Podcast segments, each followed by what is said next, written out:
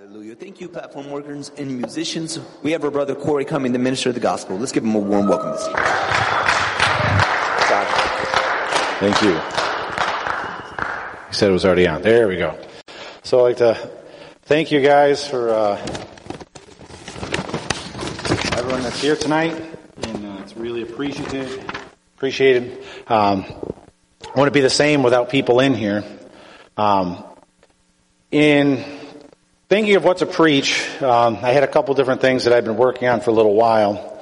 Um, ironically, uh, Steve already knows this, but one of them was actually the power of words that I've been toying over for a while. I didn't decide to go with that. Um, I think God uh, was helping me decide at one level or another, and um, it is definitely uh, something that's worth listening to when you um, even are pushed towards preaching something that might even be uncomfortable for yourself.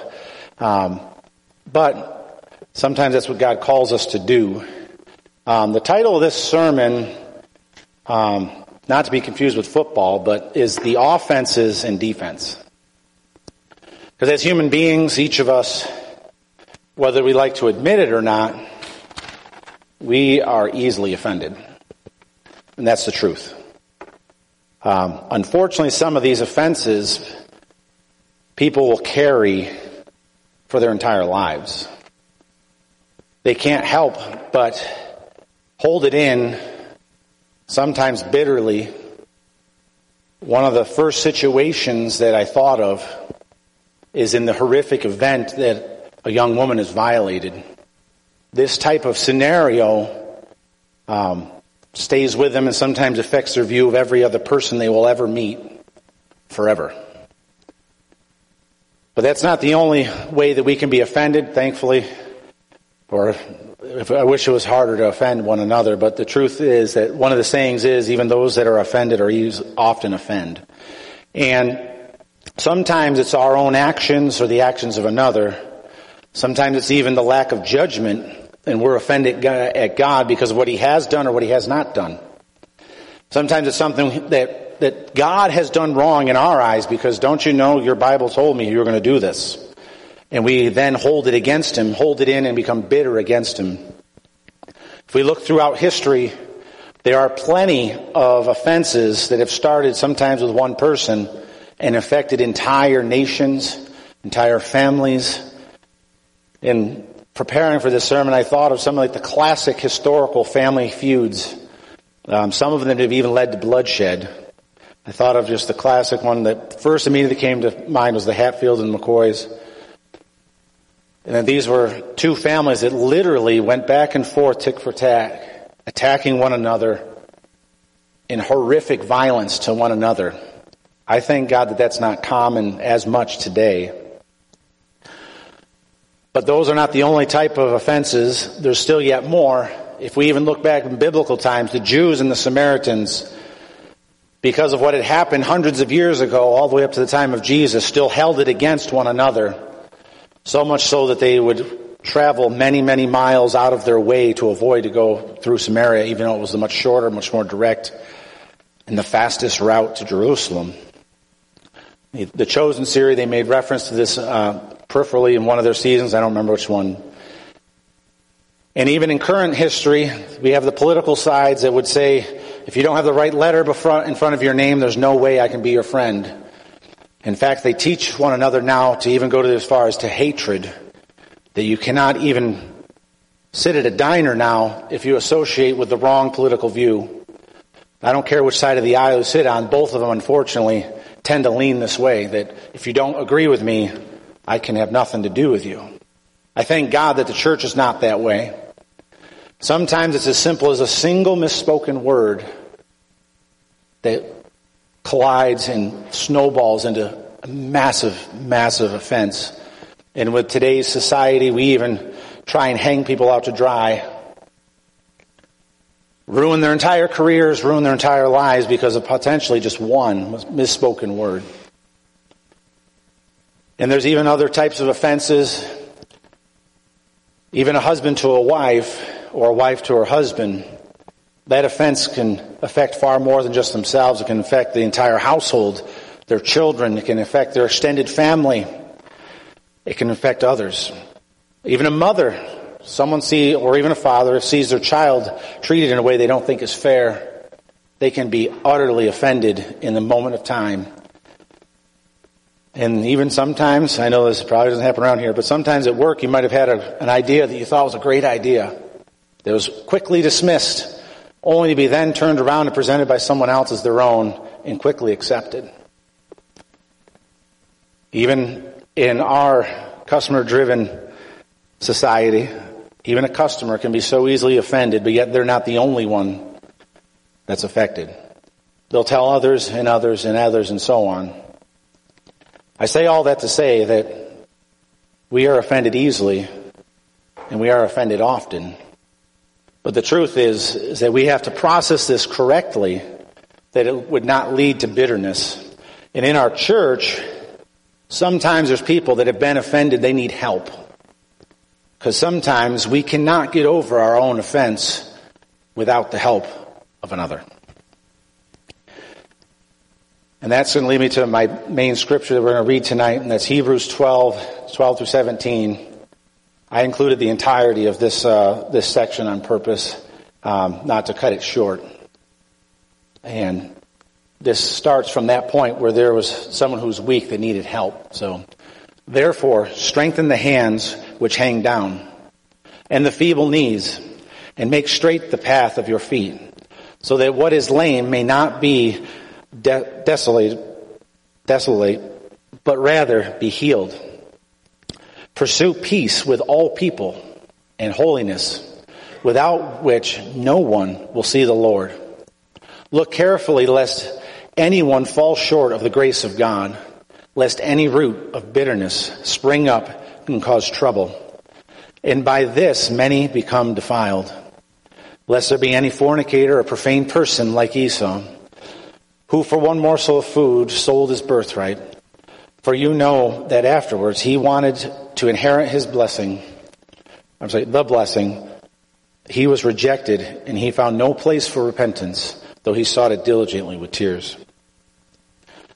In that story of Jacob and Esau, we know that there was quite an offense that eventually came. But that's not really the full focus of what I wanted to preach on here. It was actually the first portion of the scripture. And it was that when people are offended, that sometimes they need help. And throughout history, there's been peacemakers, one country to another, one people to another that have helped bring others together. The United States has served in this capacity many times to many other nations. And in the Bible, there are far more examples of, of these terrible offenses that would come. And just to look at a few, because the offenses don't only come from one brother to another, they can come from a leader they can come from a follower. They can come from a neighbor. They can come from any, anyone. And sometimes there are even someone that's offended on the behalf of someone else. And one of the stories that I, that I thought of this is just when Moses was first deciding that he was going to do what God had called him to do, he was looking at the treatment of the slaves, the Hebrews that were being just terribly treated. And amidst this, he took that offense and he, he killed a man. He shed the blood of another person. And the unfortunate thing is, is the very people that he wanted to help now feared him. And he was supposed to help them. And yet he would with God's help. And as I said, we often can't do everything that we ought to do without the help of another. And sometimes that help does come from God. One way or another, it always does. But another example we have, you know, in the Bible is that we have King Saul that was anointed by God, that he would be offended simply by a song to David. This later would lead him to do all kinds of crazy things, including to throw a spear at the very person uh, that had fought for him, alongside him, conquered for him. And his mind got twisted because he didn't listen to what God had commanded him to do. And I thank God that David gives us an example here how to properly process offense. Even though Saul pursued him, he had the opportunity in 1 Samuel 15. He said, far be it from me to, to lay a hand on the Lord's anointed. So he left it in God's hands because those are the right hands to leave the, the judgment of each offense. Even throughout history, some of these personal offenses that can become family offenses or nation offenses, if we, if they were left in God's hands or if they were left in, in the right area where they were not propagated throughout many, many people, they could have been solved far sooner. One of the family feuds that was very interesting that I read about, I unfortunately didn't write down the names of the people, but it was from the Southwest in the early United States. They had these two families. Um, well, right or wrong, they they both were well known for stealing horses and livestock, but so they originally actually worked together. And eventually, a divide grew up between them because one thought that they had stolen from the other, even though they both were, that's where they came from, that's what they did. And that's why it surprises me that they would be even surprised at all at this, but, but that, that event that actually didn't even take place because of someone else who did it, led to both these families fighting with one another for many years until they killed every last one of them to the last man. Every last one of them. The entire family line of both families were gone. And this is one of the dangers of this root of bitterness. That the root of bitterness can change our perspective. And it can change it forever. And some of us, we may first uh, think that we may or may not be bitter. But the truth would be told is that when you are asked about a specific situation, your heart would wrench and your gut would wrench over it, and you immediately would have a strong, profound feeling about the specific situation. I don't know every offense of every person in this place, and I honestly don't want to. But to whatever that situation might have been yours now, current, or previous, or someday in the future, the root of bitterness sneaks in slowly at first until it takes hold. And sometimes that gets a steep hold in us even with our own pride, saying that I know that I'm right. And that's when sometimes people will hold to these certain things that they'll hold to it for all their worth and they won't want to give it up. And that's, to me, one of the most obvious examples when we know that we have, one, have not handed it over to God, and two, that we are holding it against someone. And the interesting thing is, is that oftentimes the offense isn't as extreme as bringing to bloodshed, thankfully. But that offense, many times the person who offended oftentimes doesn't know.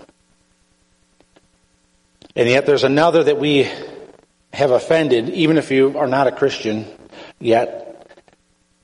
There is another offense that we have that even, even if you don't know, we have, and, and that's that all sin is an offense to God. It doesn't matter how big, how small, doesn't matter when or where. Every sin is an offense to God. And on the counterpart here, even though you didn't know it, you were still an offense to God. And given when you, it was brought to our attentions for those that have have asked Jesus to be their Lord and Savior, when it was brought to your attention, you had the opportunity then to make that offense right. But the truth is, He's the one that paid the price to fix our offense against him. And it's one of the mo- most amazing things about the fundamentals of Christianity as a whole is simply that Jesus, who had nothing that he had done wrong, was the one that would pay our price. He's the one that would have bloodshed so that we could be forgiven. I don't know about you, but I know I have not um, sacrificed my own life so that I could help someone else that had offended me. I just I just haven't gotten that far yet. So um, hopefully it will never come to that. But um, and in the Bible we also see some of the things that some of these different uh, people they they may have started off right and in, in each one of these situations and ever in the Bible, when, when someone has gone astray, God will do what he will do as far as do, to judge them now, later, or in part or in whole. all of it is in God's hands. And the truth is, if we leave these things in God's hands, we need not have a root of bitterness and we need not to remain offended because each one of us, it is our choice to remain offended. It's inherent within us that we can be offended, but it's our choice what to do with it. Whether it be the smallest thing or the largest, it doesn't matter. We're the ones that have to choose. And some of the other things that were just that amazes me that it's even written down in the Bible, but I was thinking of the story of Elisha with the axe head. That this man had a borrowed axe head, and he feared the result of this, what would happen when he told the man that owned it. But as a result, he asked the man of God for a solution. And despite everything we understand about natural things, God made an axe head float to heal a relationship that was going to be broken. We can even think of Moses later. He would, in going through the wilderness with the children of Israel, you had where he would draw water from a rock, and then another time they would have the bitter waters that water that's meant to bring life couldn't be used at all because of bitterness. And that's also true about a church is that if there are bitter waters or bitter spirits in a church, it'll affect the church as a whole. It won't just affect one person. Because the truth is that all spirits will, will not remain with themselves. They'll always continue. And God also provided a way to heal the waters, the bitter water, so that it could be useful to bring, to bring provision to his people. He healed even the bitter water. And I know I've heard about it preached before that this is within the offense that, that Jesus took on on our behalf. He did it without bitterness. I remember preached on one of the things that he refused is he refused the wine with the gall. And literally the, the, the gall is a bitter root, but it dulls the pain. So he not only took on our offense, but he did it without bitterness and without dulling the pain. He took it all on himself so that we could have our own opportunity to come back in relation to mend the relationship that was torn from the original sin until now.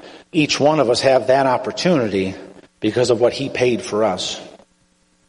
And speaking of all of us that are affected together, in 1 Corinthians 12:26 it says, "And if one member suffers, all the members suffer with it. And if one member is honored, all the other all are all the members rejoice with it." This is speaking of the body of Christ and and we're in that body here, the church of believers that come together in fellowship with one another because that's that's it. That's that's what a church really is far beyond just the four walls or however many walls are in this building because it's really difficult to draw in case you guys didn't know. Um, that's an aside joke for Brian because I've been working on some of the floor plans. But aside from the physical place, the church itself is truly the people. You know, in our Bible study, we even talked about this recently that the, the people, that's that's who the church really is because even if we were to meet together on the lawn, we would still be having church. We'd still be coming together. And that, and that group of believers is what we want to have the right spirit and the right heart because there'll be people that come through the door that are weak and weary that would be easily hurt if we were bitter. There's people that will be in great need no matter what point in their salvation they may be, there'll come a time where they need the help of another person. And we need to be able to listen to God and hear from Him so that we're able to help others in that time of need. Because our God's a God that provides, and He provides people in the right time in the right place, and He also helps to provide people that can help us heal from our offenses and our bitterness because each one of us, if we don't, the consequence can be dire, not just for ourselves, but for many others. And I know Steve mentioned, you know, the effect of words that they had on these children. And when we're talking about new converts, when we're talking about people that are simply young in Christ, those people, the most vulnerable people who God himself cries out for and has fought for them to come to this place, far be it from us that we would be the ones that would create an atmosphere that would not allow them to grow here. Because I want to invite all kinds into this place, young and old, those that have radical backgrounds and those that have been possibly just your average person that has no significant thing to say that would be wrong or, or impacted within their life that they, they could have done every other thing right. I want every variety in between. And the truth is the radical converts are the ones that can truly impact a congregation, that can truly impact a, a, a church. Sometimes it's giving us the opportunity to focus on someone else other than ourselves. And, and Jesus is the one that has borne our sins. And as it says in 1 Peter 2.24, for for, him, for himself bore our sins in his whole, in his own body on the tree that we, having died to sin, might live for righteousness, by whose stripes you were healed. Now this healing, we normally think of this as strictly a physical healing when we talk about this verse, but it's not. It's a complete healing. And that was one of the things that I took, took aside from our Bible study when uh, reviewing the, the section on Jesus, is that we, we know people that are the Mr. Fix-It. And the truth is that Jesus is the true Mr. Fix-It for us. He knows exactly what to do to fix our hearts. And one of the people we can cry out to when we don't know how to fix the situations of our lives, or even the situation of another person that we would want to help, we can cry out to God and He's the one that has the ability to heal all things. And the reason why He has such an impact and such a power is because He's the one that first suffered on the cross. He has authority over all flesh. There's nothing that he has not conquered. He's conquered sin. He's conquered hell. He's conquered the grave. So there's no limit to his ability.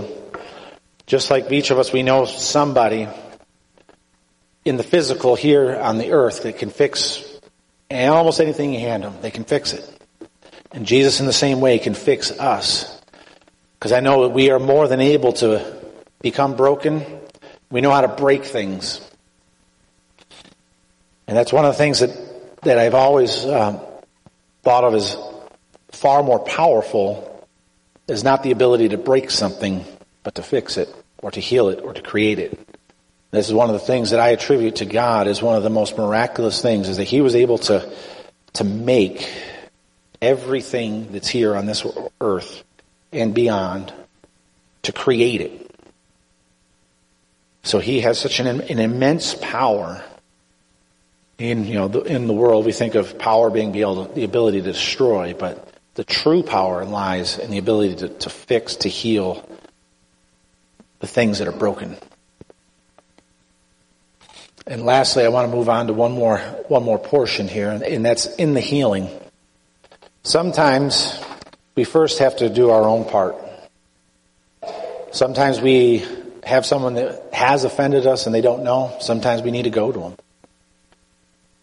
And there's a whole list of those things that are appropriate within the Bible. And it talks about first going to yourself and then going with some witnesses. And, and sometimes even if that doesn't work, it's time to lay it at God's feet. Lay it at Jesus' feet, the offense which has beset us, which has tormented us many times. Because I know sometimes it comes down where the offense that has already happened replays in our mind over and over and over and over again.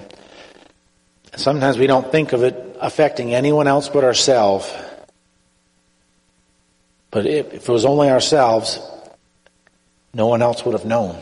And the truth is, people can tell when there's something wrong. Because people wear it on their sleeve. I think of these young children, especially with the recent babies in the church. When they're happy and you're giving them attention, they light up. Immediate, big old smiles of every variety. Some of them are easily offended by just your attention changing one baby to another. And it's hilarious to watch. I actually kind of find it funny. But that's the same way that we with God, when His attention is on us, we light up.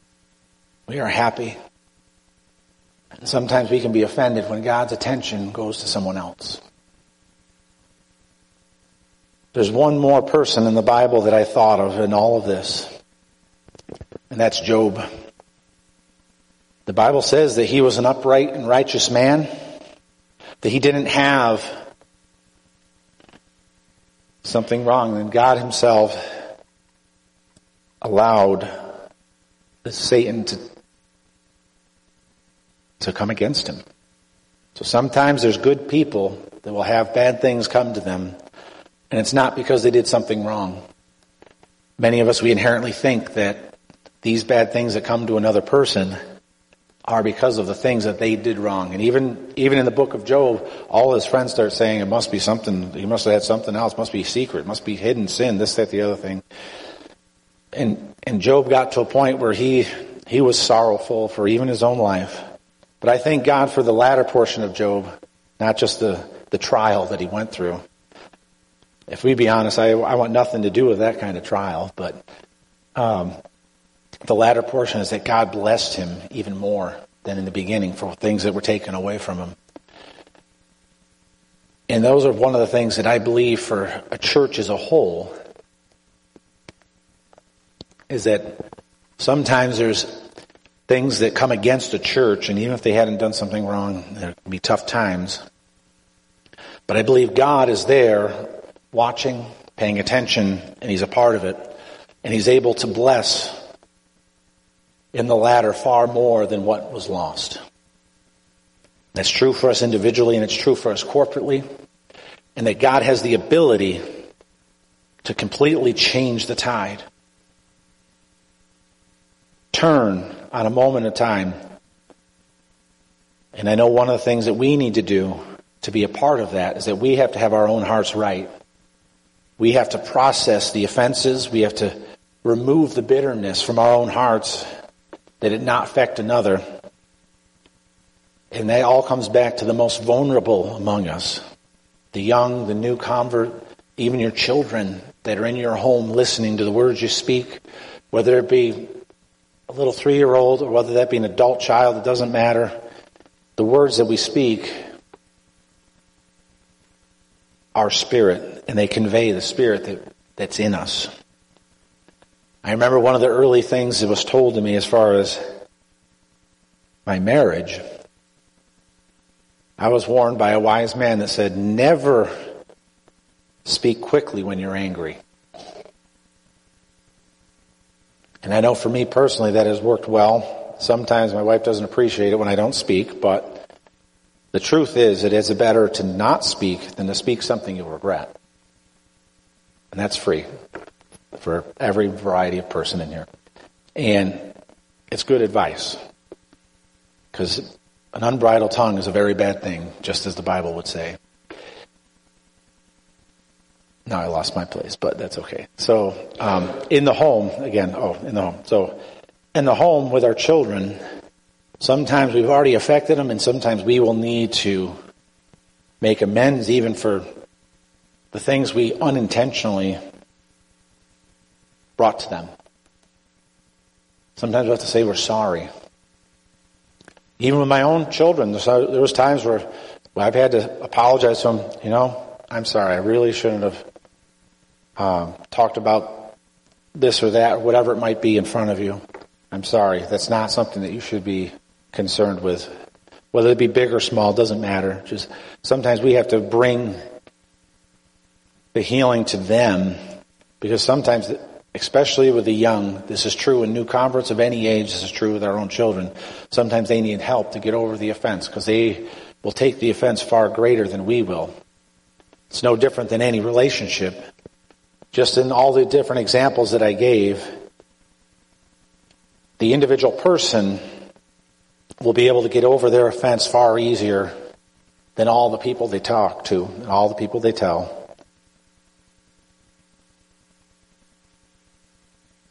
And the one person that I know that we can talk to every time, regardless of what offense that has been brought to us, against us, through us, or acted upon us, is we can bring that to God each time.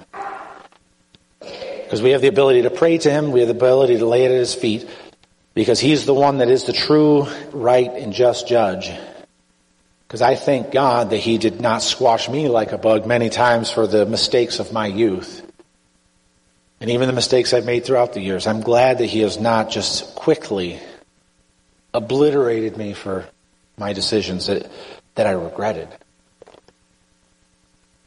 I know for each of us, if we were honest to ourselves, that we all have different things that we wish we didn't do. Whether it be big or small, whether it be something you bought or didn't buy, it doesn't matter. There's something we wish we didn't do. And I'm thankful that God is slow to wrath and He's long suffering towards us. I'm thankful that He is each one of these things, but He also calls us to be Christ-like individually. So He calls each one of us to be slow to jump to that judgment, slow to act out a judgment on another person too quickly. He calls us to be long suffering. He calls us to be patient. I know there's some of us here that have, that have prayed for your children or family members or another for many years for them to come to their own, to their own salvation. It's for their benefit. I know my, even my wife with, with her father, She's poured out herself that he could live. Literally. Not just spiritually, I mean, literally, physically poured herself out that he could live. Literally breathe. And we don't always see everything we want to see when we sometimes sacrificially invest in a person. That's true of every person of every variety. It's true of Jesus. He's poured out his life for each one of us. He doesn't always see exactly what he wants to see in every person, but he's long suffering. He's there. He's waiting for the opportunity. One of the things that that impressed me for many, many years is that he he truly is the, the the father of the prodigal son, he's there eagerly awaiting for the opportunity to forgive. He's not holding it against us. He's not bitter towards us. He's quite the opposite. He's eager for the opportunity. With that, I'll have every head bowed for a few moments in respect for those around you. Like I was just saying, Jesus has already poured out his life for each of us. And if you are in this place and you don't know what that means and you don't understand it, simple. To me, at least, it's simple, but to you, it can be put this way is that Jesus paid the price for everything we've ever done wrong. He paid the price unto death. He laid down his life so that the things that we had done wrong can be forgiven. He didn't do it with conditions. He didn't say, if you do this, then I'll do it. Nope. He did it without conditions. And he did it. He's not bitter towards us. He's not bitter at all. He's quite the opposite. Like I was just saying, he's eagerly awaiting the opportunity to forgive you. Regardless of where we come from, regardless of where we've been, regardless of the situations in our lives, he wants that opportunity. And if, and if you'd be in this place and you'd want to take advantage of the opportunity that Jesus Christ has paid for with his own life, to pay for our sins, to pay for the punishment that each one of us rightly deserves. If you're in this place, if you could raise your hand, an uplifted hand to signify that you would want to receive that forgiveness. And for the rest of us, if you are already a Christian, God calls us to be like Him, we first have to receive the healing from Him. For us to even have that ability, He first has to fix us. And I know we don't, even if we had once accepted Jesus, we might need another fixing. I know the car that I drive doesn't stay fixed. Gets miles on it, it, gets worn down. And sometimes it gets to the point where it's broken down and it can't be used for its intended purpose. And when it gets to that point, it needs help. It needs a mechanic. It needs parts that it cannot provide from itself. So for each of us, if sometimes we did something deliberate that, that broke us, sometimes it had nothing to do with us. Sometimes it might have been that you chose to walk away. For those it might be what they would call a backslider and you would want to return to this point where Jesus could fix you even yet again. Just like the broken cars, they get fixed over and over and over again. And if, and if you would want to receive that forgiveness, if you, if, if you would want to rededicate your life, if you'd want to allow Jesus to fix you yet again, if you could signify that just with an uplifted hand, I won't hold this long. Then lastly, there's preventative maintenance for those that, that are Christians, that haven't fallen away. We need to maintain our relationship with Jesus. And for those that are in that position, all the more, not just for ourselves, but for everyone else that we would come in contact with, that God would call us to, to help them in their time of need to help them get through the offense that has come to them, to help them when they need it most, lest they fall away. I'm going to open these altars that if you're a Christian and you want to come and pray and God has spoken to you about one of these things, come to this place and speak with Him because He's the, the great physician. He's the one that can heal. He's the one that can repair that which is broken.